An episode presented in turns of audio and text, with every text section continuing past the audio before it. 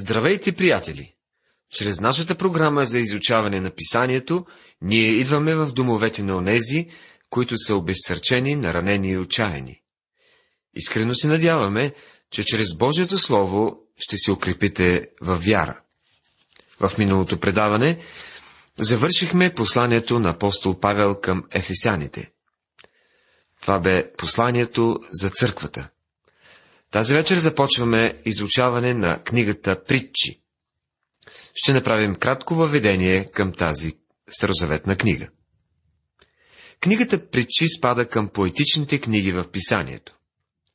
Книгите Йов, Псалми, Притчи, Еклесиаст и Песен на песните спадат към този раздел, тъй като са написани във формата на еврейска поезия. Соломон е автор на три от тези книги Притчи, Еклисиаст и Песен на песните. Книгата Притчи третира темата за мъдростта. Еклисиаст разглежда глупостта, а Песен на песните е книга за любовта. Соломон е бил експерт и по трите теми. Ето какво казва за него Божието Слово. Той изрече 3000 притчи, а песните му бяха 1005. Трета книга на царете, четвърта глава, 32 стих. От всичките 1005 песни, които е написал, ние разполагаме само с една единствена. До нас е стигнала една съвсем малка част от притчите му. Той говори и за дърветата от ливанския кедър чак до Исопа, който никне по стената. Говори и за животните, за птиците, за влечугите и за рибите. И от всичките народи идваха да чуят мъдростта на Соломон, и от всички царе на света, които бяха чували за неговата мъдрост. Трета книга на царете, четвърта глава, 33 и 34 стихове. В книгата Притчи пред нас се открива мъдростта на Соломон. Притчата представлява поговорка, която съдържа конкретна истина, изложена по кратък и ясен начин. Притчите са кратки изречения, извлечени от дългия житейски опит. Това са истини, облечени в лесна за запомнене форма, философски разсъждения, основани на личен опит, както и правила за поведение. Причите са наричани още афористични изрази, максими, иносказания, поговорки, изтъркани фрази, епиграми. Ключовият стих на книгата се намира в глава първа. Страхът от Господа е началото на познанието а безумните презират мъдрост и наставление. Древният изток и Ориентът са дома на притчите. Соломон вероятно ги е събирал и от много други източници. Той е бил техен редактор, а на някой и автор. Това означава, че разполагаме с вдъхновен сборник от притчи, писани или от Соломон, или от друг източник, но върху които Бог е положил печата си на одобрение, както ще видим и по-нататък. Доктор Търтъл и други учени отбелязват, че в книгата има смяна на лицата от второ към трето лице. От това учените заключават, че притчите, написани във второ лице, Соломон е освоил от своите учители, а останалите, написани в трето лице, е написал самият той. Съществува разлика между книгата притчи и притчите в други произведения. Гърците, например, са били много добри в съставянето на притчи, особено поетите гностици. Има няколко особености в книгата притчи, на които трябва да обърнем внимание. Първата, в притчи няма нито едно ненаучно или неточно наблюдение. Например, цитирам от 4 глава 23 стих. Повече от всичко, което пазиш, Пази сърцето си, защото в, от него са изворите на живота. Това е едно изключително изявление, като се има предвид, че едва 2700 години по-късно Харви открива циркулирането на кръвта, чиято помпа се явява сърцето. За разлика от притчи, в апокривната книга, наречена Послание на Варнава, се споменава митическата птица Феникс, която се самозапалва, а след това възкръсва от пепелта. Подобни митове липсват в книгата Притчи, както и в цялата Библия. Любопитно е, че в тази древна книга, съдържаща стотици притчи, няма нито една, която науката да не е доказала в наши дни. Само по себе си това би трябвало да подскаже на всеки здравомислещ човек, че книгата притчи е вдъхновена от Бога. На второ място, притча е книга на високо морално ниво. В нея просто няма да откриете един от неморалните изрази, които се срещат по страниците на други произведения. Джастин Мартир твърди, че Сократ е бил християнин преди Христос, което естествено е невъзможно. Неговите почитатели казват, че той представя една висока морална концепция. Въпреки това, Сократ дава съвети и на блудниците как да се държат. Най-доброто, което може да се каже за него е, че е аморален. На трето място, притчите не си противоречат една на друга, докато човешките поговорки често се изключват взаимно. Човешките поговорки си противоречат, защото представите на хората са различни. В книгата Притчи обаче няма никакви противоречия, понеже тя е вдъхновена от Бога. Макар книгата на притчите да прилича на обикновен сборник от поговорки, без някакъв конкретен ред и структура, ние вярваме, че в нея се разказва история, която ще отбележим, докато я разглеждаме. В нея се представя образа на млад човек, който те първа започва живота си. Първият си урок той получава в първата глава, седмия стих, който е и ключовият стих на цялата книга. Съветът, който се дава в притчи, прекрачва границите на всички религиозни системи. Независимо дали човек живее в Стария или Новия Завет, в Стария или в Новия Иерусалим, истините на тази книга си остават все така валидни. Тя е подходяща за всеки. Някой може да възрази. Но в нея няма нищо за Евангелието. Приятели, напротив, той е там. Тази книга представлява мъдростта на не на кой да е, а на самият Господ Исус Христос. Книгата притчи не е просто безразборна поредица от несвързани помежду си изречения, нито безсмислена тирада. В нея има смисъл и всичко е подредено и организирано.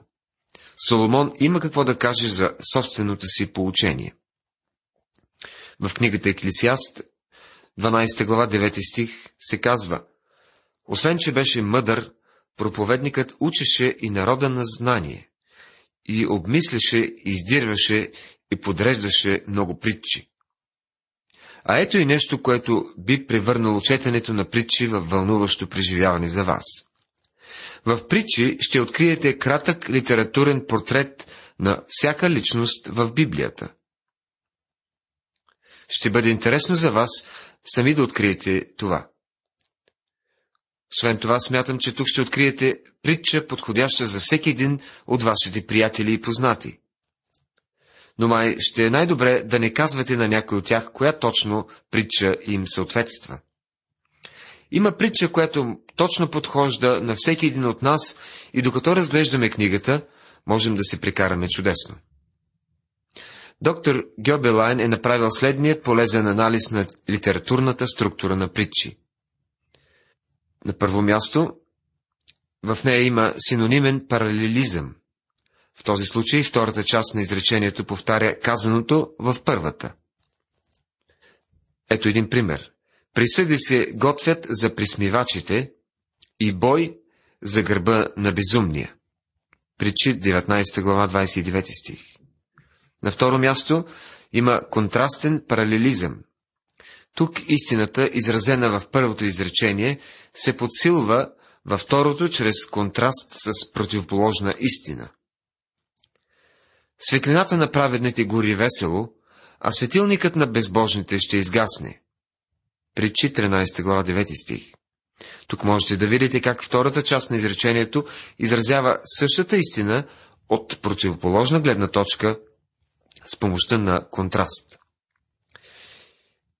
И на трето място синтетичен паралелизъм. Втората фраза доразвива мисълта на първата. В 20 глава, втори стих се казва, заплахата на царя е като реване на лъв. Който го раздразня, съгрешава против живота си. И сега ви предлагам едно кратко изложение на цялата книга. Първо, римско, противопоставяне на мъдрост и глупост. Това обхваща първите девет глави на тази книга. Второ римско, притчите на Соломон, от 10 до 24 глави. Те са написани и подредени от самия него. Трето римско, притчи на Соломон, подредени от хората на Езекия, от 25 до 29 глави. Четвърто, пророчество на Агур, един неизвестен мъдрец, глава 30. И пето, притчи на една майка до Лемуил, глава 31. Сега пристъпваме към изучаването на глава 1. Може би е, книгата Притчи да не ви се струва особено интересна за четене, но всъщност тя е една вълнуваща книга. Надявам се да успеем да усетим Божия дух в тази книга, защото в нея се съдържа послание до всеки един от нас. Тя е специално предназначена за младите мъже, но се отнася и до младите жени. Нейното послание е свързано преди всичко с младостта. Днес, както и във всяко време от историята, младите хора търсят отговори на житейските въпроси. Сега, когато навлизаме в тази книга, искам да обърнете внимание на факта, че тя не е нещо случайно. В нея има категорично послание.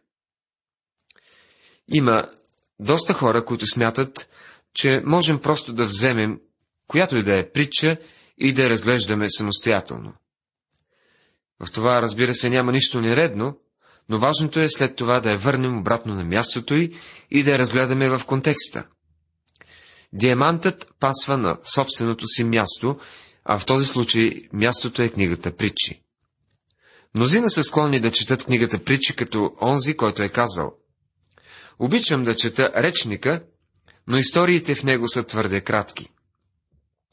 Може и вие да добиете подобно усещане в книгата Притчи, но се надявам, докато я изучаваме, да погледнете на нея с друго око. Чуйте какво се казва в първия стих. Притчи на Соломон, син на Давид, цар на Израел. Тук недвусмислено се посочва цар Соломон като автор на книгата. Очевидно Соломон е събрал и много притчи от други източници. Затова той се явява редактор на всички и автор на някои от притчите. Казва се също, че той е написал повече притчи от записаните в тази книга. Първата част на книгата представлява едно противопоставяне между мъдростта и глупостта. Тук влизат от първа до девета глава. В този раздел ще видим, че момчето започва своя самостоятелен живот. Когато младежът започва своя самостоятелен живот, ето какви инструкции му дава Бог. За познаване на мъдрост и наставление, за разбиране на думи, на разум, за приемане на наставление за благоразумие, правда, съд и правода, за даване на ум на простите, знание и разсъдливост на младежа. Книгата Притчи, глава 1, стихове 2, 3 и 4. В този пасаж са използвани 10 думи, които изглеждат синонимни. Разбира се, те са свързани, но в действителност не са равносилни. Бих искал да разгледаме за отблизо всяка една от тези думи. Така ще разберем, че те не са синоними, нито пък са събрани само за да направят силно впечатление. Всяка Божия дума е чиста, се казва Словото, затова нека разгледаме някой от тях. Запознаване на мъдрост. Каква, какво се има предвид под мъдрост? В писанието думата мъдрост означава правилно използване на познанието. Само в тази книга се явява 37 пъти, което посочва колко е важна в Библията. Мъдрост означава правилно използване на познанието. Има много блестящи личности, притежаващи знания. Въпреки това, на тях им липсва мъдрост.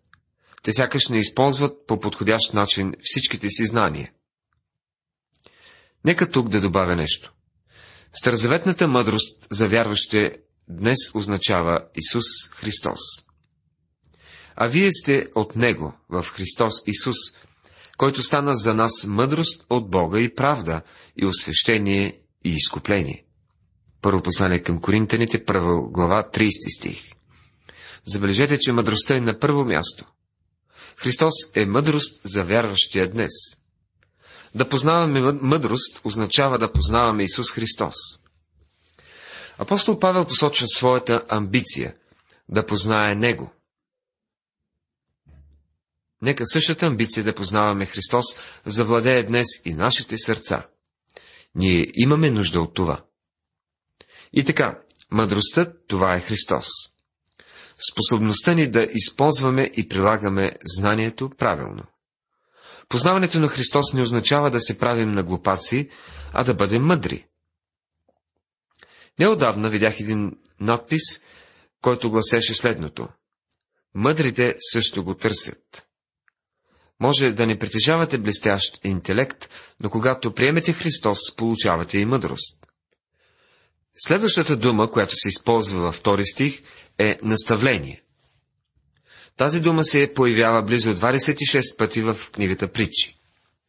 Понякога същата дума на еврейски се превежда като наказвам. Това е много интересен случай. В 13 глава на книгата Притчи, 24 стих се казва, който щади тоягата си, мрази сина си, а който го обича, го наказва на време. Тук наказва означава дава наставление. Затова и смисъл на думата наставление е да получаваш чрез дисциплиниране. Днес тази истина е вече забравена. Нашето съвременно общество без съмнение се разминава с Божието Слово. Казва ни се, например, че закононарушителите се вкарват в затвора, за да се поправят. Но според Божието Слово, наказанието за престъпниците никога не е преследвало такива цели. Единствената цел е била тяхното наказание и осъждане. Никога не е била посочвана някаква друга причина. От друга страна, когато се занимавате с сина си, вие го наказвате, защото това е част от неговото възпитание. В този случай е необходимо да го наказвате, да го учите на дисциплина. Целта ви не е да го осъдите. Често ще чуете някой родител да казва, това дете трябва да бъде наказано. Това обаче не цели да го осъдите за поведението му. Тогава защо го правите? За да го наставлявате чрез дисциплиниране. Днес нашите цели са напълно объркани. Ние поправяме престъпниците, а осъждаме децата си. Трябва да се върнем към Божията цел на наказанието – в нашите училища се практикуват нови методи в кавички на обучение. А какво да кажем за старите методи на възпитание чрез дисциплиниране? Това е напълно забравено. А ние се нуждаем от тоягата на наставлението, както у дома, така и в училище. Някой си човек попитал един, един баща. Биете ли децата си? А бащата отговорил. Само при самозащита. До там сме стигнали в наше време. Децата възпитават родителите. Те наказват родителите си и им казват какво трябва да правят. Наставлението означава да получаваш чрез дисциплиниране. Бог, нашият небесен баща, е съвършен в този вид възпитание. Струва ми се, че най-много съм научил, когато Той ме е дисциплинирал. Тези негови уроци са се запечатали добре в съзнанието ми. Във втория стих си казва също така за разбиране на думи на разум. Разум в случая означава разбиране. Трябва да разбираме, че Бог очаква от нас да използваме разума и интелекта си. Той очаква да използваме голяма доза осветен и здрав разум. В трети стих се появява и думата правда. Правда ще рече праведност, което значи правилно поведение. Един учител питаше, какво означава правилно? Той питаше с насмешка. Но Бог в своето слово посочва какво е правилното. Именно Бог разделя светлината от тъмнината. Аз не мога да накарам слънцето да изгрее, нито да залезе. Единствено Бог управлява своята вселена. Той създава светлината. Той създава тъмнината. Само Бог постановява кое е правилно и кое не. Вие може да питате, правилно ли е да се прави това или онова. Ако Бог казва, че е правилно, значи е така. Ако пък попитате, това погрешно ли е, то е погрешно, щом Бог казва така. Правилно и неправилно не са относителни термини, освен в ума на съвременния обикновен човек. Съществува тенденция, според която поведението на обикновения човек става норма. Превръща се в стандарт. Това е една от причините днес да има толкова голяма непочтеност и неморалност. Правилното и погрешното са се превърнали в относителни термини. Бог обаче казва, че не е така. Подобно на светлината и тъмнината, те са абсолютни и константни величини. В третия стих думата съд означава, че ние с вас, с вас трябва да отсъждаме. Това е равносилно на вземане на решение. В живота си вярващия понякога застава на кръстопът. Тогава трябва да реши по кой път да поеме. Нашия живот е пътуване, но ние често срещаме кръстовища. Там трябва да вземем решение по кой път да продължим. Налага ни се да вземаме решение и трябва да го правим като Божие чеда. Следващата дума е правосъдие. Това се отнася по-скоро по принцип, отколкото до начин на поведение. Божието дете не е поставено под правила, но пък са ни дадени велики принципи, които да следваме. Например, в 14 глава на посланието към римляни, 22 стих е поставен важен принцип. Блажен онзи, който не осъжда себе си в това, което одобрява. Вярващият трябва да има дразновение за това, което върши. Днес твърде много християни сякаш ходят по тънко въже в поведението си. Те казват, не знам дали мога да правя това, дали е позволено онова. Принципът гласи, приятели, че ако не можете да се захванете с нещо с радост и желание, значи изобщо не трябва да го започвате. Каквото и да вършим, то трябва да става с очакване, въодушевление и радост. Трябва да сме напълно убедени вътрешно, че именно това е правилното за нас.